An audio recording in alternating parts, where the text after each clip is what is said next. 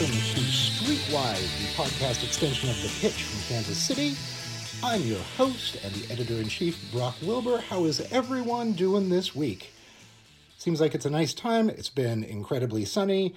Uh, finally mowed the yard for the first time uh, in a couple of weeks, and uh, for the second time in a row, keep finding baby bunnies uh, just before running them over with a lawnmower, which makes me terrified of mowing the yard. Uh, I'm very I'm nervous for the day that something goes wrong there, but for right now, I just sort of go very slowly and have this eagle eye. And uh, yesterday, uh, at least one of them uh, sprinted across the street just before the mower got there, and then I noticed a whole bunch more of them. Uh, so it just sort of let them be and waited for the other one to come back. And so there's there's patches of grass in my yard that like they're just not getting taken care of anytime soon. That that two foot square spot, like it's fine if it's an eyesore uh, to the neighbors. That's just how it's going to be.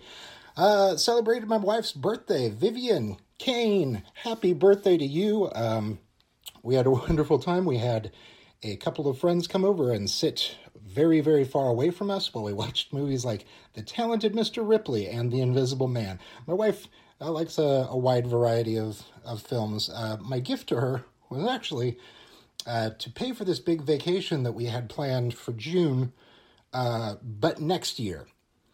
Uh, so it's it's a it's a birthday present for this year, and according to her, that should also cover me for next year. So birthdays, that's taken care of. That's all good. What's been going on in Kansas City this week? We've been covering uh, a ton of stories on the pitchkc.com, which we hope you would get, come uh, check out. Uh, this is actually me recording in the office right now because it is deadline day and we are trying to get out July's magazine. And oh my God, is it good! It is our 40th anniversary issue wow, we made it. Didn't think that we were going to get there, especially in the last few months. Uh, please help us out to continue uh, getting better at this and, uh, you know, moving forward. Uh, we can't do it without your help. We really, really can't, and I can't share that enough. Uh, okay. Um, uh, we, oh, there's amongst the stories this week that we've covered, there is a local dog walker who, at one of the police protests, uh, was hit in the eye with a rubber bullet and was permanently blinded. Um, that's one of those uh, interviews that you do that um, start to finish. You're like, I I'm crying a little bit and I'm really angry, uh, and then you you think about it for the rest of the week every time you're trying to go to sleep. That one's uh, not great. Another kind of a bummer one, but a celebration of life. Uh, Pablo Sanders Jr. Uh, was a local bicyclist uh, who was huge with that community and and was killed last year. Um, the uh, the biking community here really got together to celebrate his life, um, and uh, we have we have a really nice story uh, about that, written by a, a, friend and a family member. Uh, so give that a check out on on our site. Um,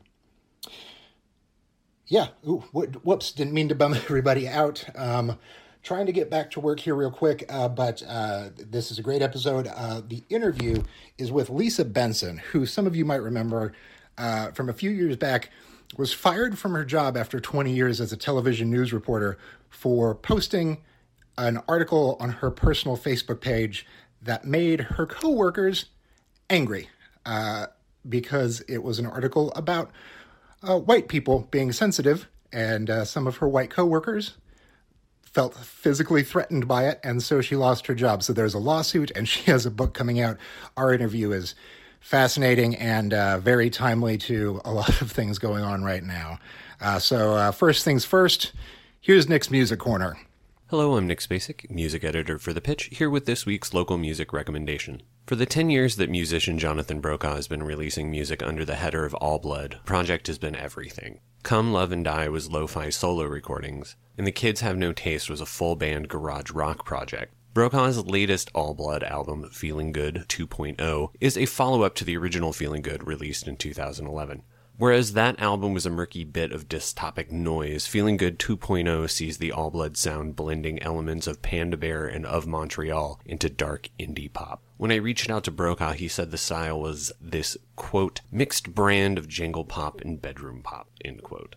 If the album's cover art featuring the musician wrapped in a blanket with a microphone in front of his thermometer filled mouth surrounded by pills doesn't clue you into Brokaw's sensibilities, using a pandemic to talk about love and romance and relationships ought to hammer them home. Uh, Feeling Good 2.0's opening track, Social Distancing, demonstrates that pretty well with the lyric, Everything must now become chaste, being especially spot on. Brokaw describes social distancing as, quote, about questioning the nature of identity and its fragility in the face of isolation and mortality, end quote. It's catchy as hell, though. You can find All Blood's Feeling Good 2.0 at allblood.bandcamp.com, as well as via Spotify and most digital retailers. Here's Social Distancing. A temperature spike in the evening. It melts me from six feet away.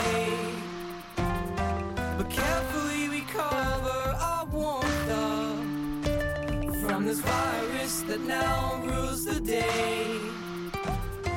Nothing is lovely, nothing is worthy.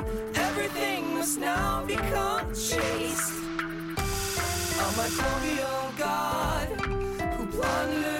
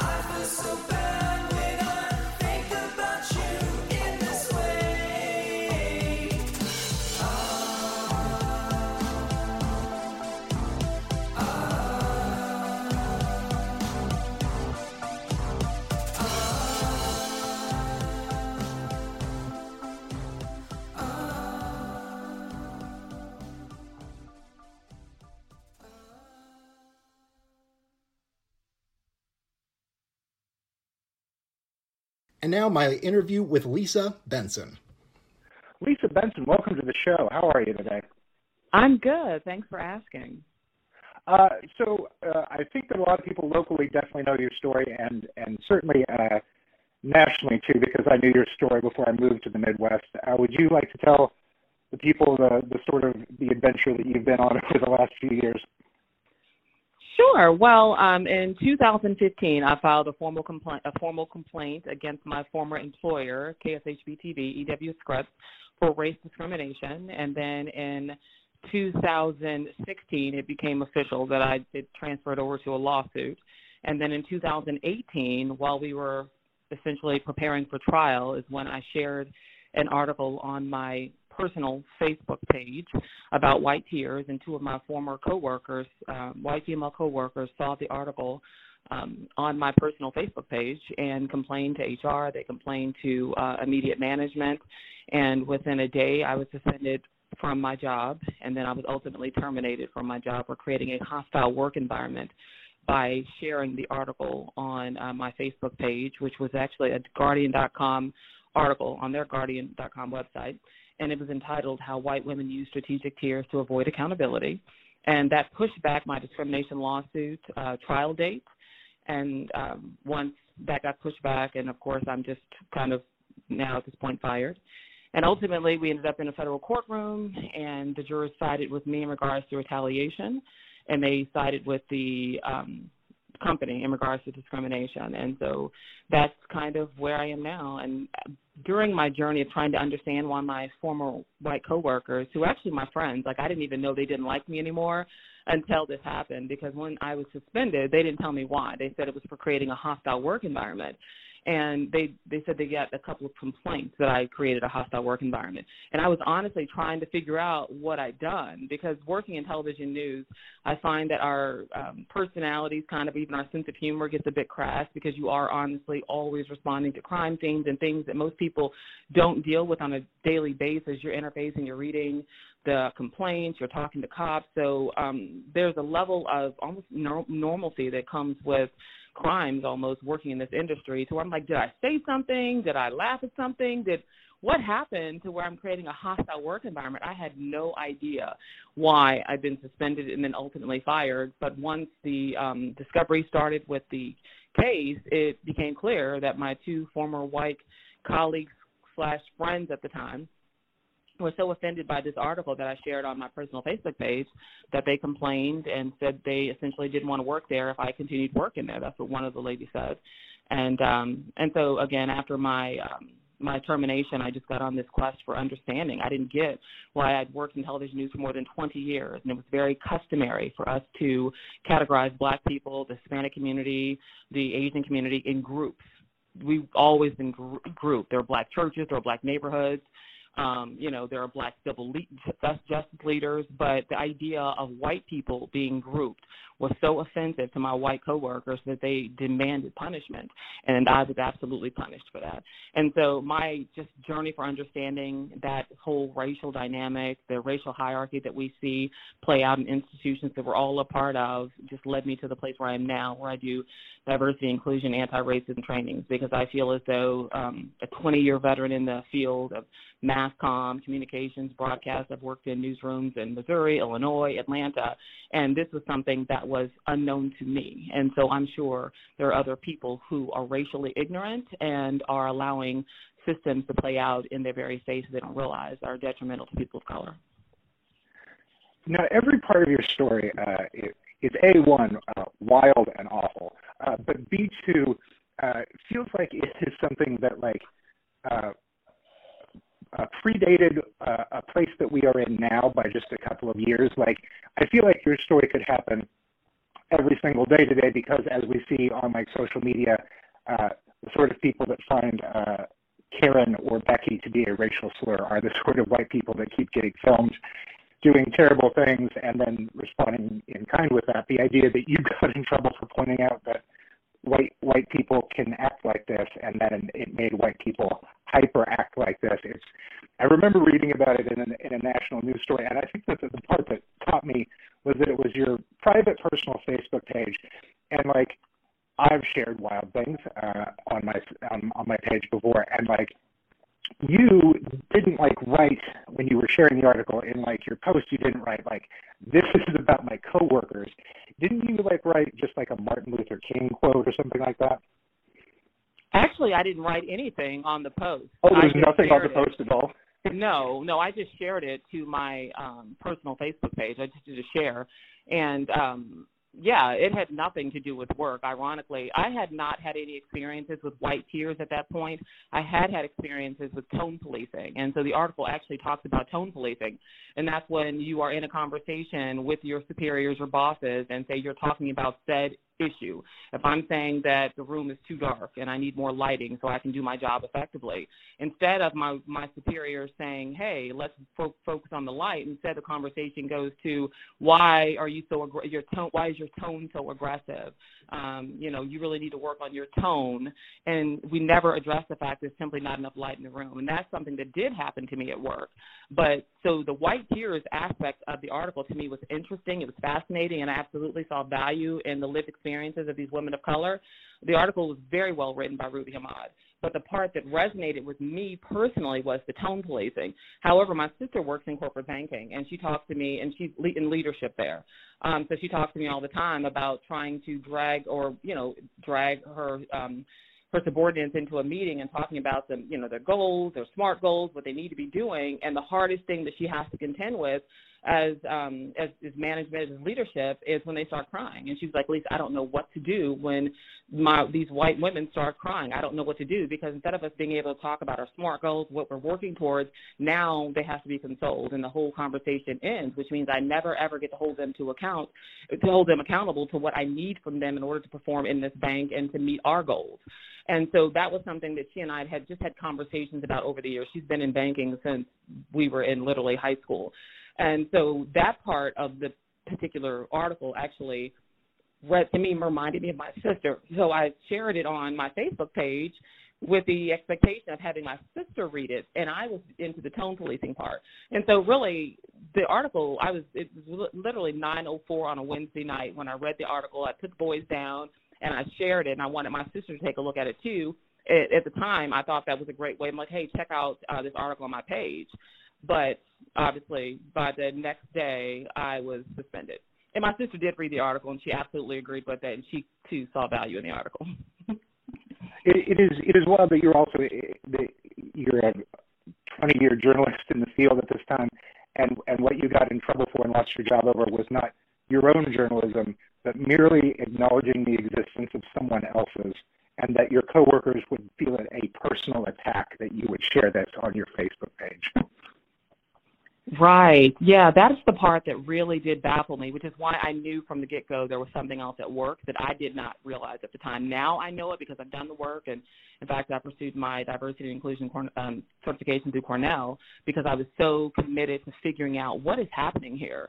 Not only had we talked about uncomfortable topics, I mean, that's that's what we did in the news. We talked about, unfortunately, murders, rapes, assaults. I mean, we followed stories for years on end. It's a bleak have, business. Yeah, you you just well, have to is. have a certain, yeah, yeah, you have to have tough skin to be in the business because there were some um, probable cause statements that brought me to tears. I've been in court cases that literally I had to go to the bathroom and sit there and cry just to get back in the courtroom and continue to do my job.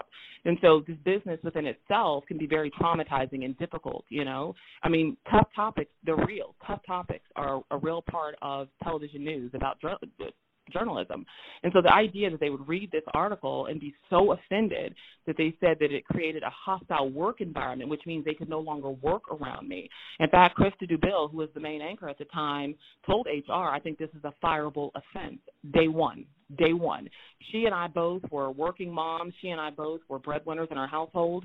Uh, she and I both were boy moms at that. And so I had no idea that she felt this way about me. I was surprised. I'm like, why would a fireable offense, not a hey, talk to her, see if she'll take it down. I think you should you all should discuss this article with her. That was never ever in the conversation. They never to this day, and I've been gone for almost two, two years now. Um, they've never asked me to take the article down. From day one, it was always about the punishment, me being punished for daring to read that article and share it on my personal Facebook page. So I knew immediately there was something else going on here. It wasn't about this the contents of this article being so offensive it, there was definitely something else going on. And obviously, the work that I do now, it's very clear to me what was going on. I mean, it, it, I've seen coworkers share heinous things before at other jobs, and then just been like, "Well, not being friends with Greg anymore. That's pretty simple. Like you can just the idea of taking it to a superior is so strange, but it's so it's so extra here that you couldn't just uh, have to deal with like this whole fight. You also had had to find an answer, so you had to go into the education system to find out what was happening. Yes, because I didn't understand it. I grew up, I was born in St. Louis, Missouri, but I grew up in Moberly, Missouri, which is a majority white space. This is a very small town with white people, a lot of white people. I assimilate well to the majority space. I really do. I assimilate well to whiteness. So I did not get it. I legitimately did not get it. And thankfully, I was um, absorbed into these spaces with women and women of color who were doing this work. So I did not, it was offensive to me because the very women who were so offended by me and started not talking to me are the very women that I literally danced at their wedding. So I did not get why these Jesus. white girls were so mad at me. Like, why are you so mad at me? What happened? And I talked, I mean, we talk about race. Race is a real part of journalism, it's a real part of news, it's a real part of our life when it comes to people of color. I did not realize then what I know now that race is not a factor for white people when you talk about white people. They do not want to be grouped with one another, even though they will willfully group us with everybody else. We are all part of a group, and white people believe they're all individuals. I didn't realize that, so I didn't realize how offensive well, that article would have been. Less individuals than just the, the standard that is what a right. It's the standard, right? There, and then on, it is the standard, absolutely. But also, they don't want to be assimilated with white people who do, do bad things. And so their argument would be, if that white woman in that situation did that, that's her. It has nothing to do with me. Whereas that luxury is not given to people of color. I cannot tell you how many times in that newsroom I've been confronted with questions like, so why do black people do this? Why don't black people do that? And now I would not entertain that question. But for the more than 20 years I was in television news, I would absolutely sit there in my black skin and try to conjure up an answer for why black people do that. Why do black people do this? Because I didn't even have the racial intellect to realize that I cannot answer for the actions of individuals I've never even met. But because we too were socialized in that space of racial inferiority, truth be told, we feel as though we have to speak for the entire group. We have to be something for the group. And our, our accomplishments are for the entire group. You're the first black woman to do this, or uh, this is my first time even having a black friend at this level. So I'm like, I'm now feeling as though my relationship with my white friends and these white coworkers are now representing the group, which means if I open this door, then there are other black people who can come behind me, and that is a responsibility that a lot of black people to this day still hold up and still take into whatever boardroom, newsroom, a C-suite they're in, and that's not something that white people have the burden of, but black people do, and that's acceptable acceptable based on our culture of this, our, our social, socializing our culture this day. And that should not be fair. That's not fair for black people to have to carry the burden of the group when white people aren't expected to carry the burden of the group. There's, there's also, uh, I mean, your story is, is one of decades of, of stories of, of generation of journalists uh, doing sort of a racial gatekeeping. Uh, Soledad O'Brien came out over the weekend and said that when she, when she was at uh, CNN, the uh, the producer there told her she could only book the right kind of black guests, and like the list of who was the right kind and who was not the right kind is is just bizarre. Uh, like I, I I know that your experience must not be singular. Absolutely not. It is. Um, the sad truth is, I'm happy that we're at a place now in society to where people of color, specifically black people, are are able to tell their racial truths. But there have been a lot of just um, compromises that are being made on day in and day out basis for people of color, specifically black people, to simply fit into a space. I mean, it has everything to do with one, your skin tone, because colorism is a real issue, the texture of your hair, the way you style your hair, the way you dress yourself. They are all representations of who you are. Where again, the same thing is not necessarily true for white people, um, whereas black people are absolutely defined by the way they present themselves into a space. And also because we do have uh, my book actually. Um, I refer to it as one of the good ones. Okay, one of the good ones, which means they're all black people, they're unacceptable, but then there are a few good ones that are picked out to where they're acceptable, which is why you can work at this job, you can have this particular position, and you can be my friend because she's one of the good ones, and that's why you'll that's how you'll get conversations like, well, she's really smart, or he's really smart, or oh, he's very articulate, because normally black people are not, but she or he is one of the good ones. Therefore, she's articulate, he's articulate, she's smart, um, he's very well read. All these things because it's assumed that black people are not articulate. They're not well read. They're not nice, kind people. And so, yeah, I agree. I definitely know that there are conversations and stories about people of color, specifically black people, that my supervisors at KSHB had no interest in telling. In fact, the day I was suspended and ultimately fired, I had two jailhouse interviews um, of black men that never saw the light of day. Never saw the light of day, which means we planned for the stories. I went to the jailhouse, did the interviews, and I did the support interviews from the attorneys and their family members to tell their story. And understanding, uh, understand journalism as unbiased storytelling. The idea is this guy has a story to tell and I want to tell his story. We want to tell his story. But once I one, I had to fight to even do the interviews. You have to you have to get clearance, of course, from the Department of Corrections. But at no point those interviews ever see the light of day because my white superiors, my white female bosses didn't feel as though their stories were worthy to even be told. That's how irrelevant these people were. And those, and I'm using those just because it just breaks my heart that I wasted their time. And of course, because of their lived conditions, they were looking forward to hearing their story. Um, but again, you have primarily white females in these newsrooms who decide whose stories are worthy to be told and whose stories are not. And oftentimes, if you're not the right type of black, your story is irrelevant. And that is still true in 2020. Finally, where can people find your book?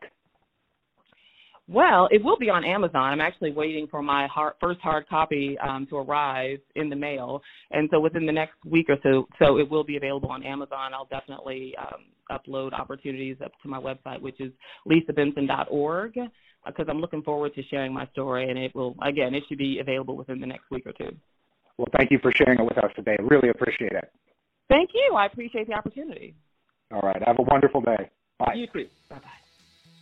And that is Streetwise, ladies and gentlemen. Thank you so much for listening to today's episode. Please subscribe, tell friends about us. But more importantly, please come check out all the great work we're doing at thepitchkc.com. Uh, please contribute if you can. Pitch in, we'll make it through. Bye, bye, bye, bye, bye.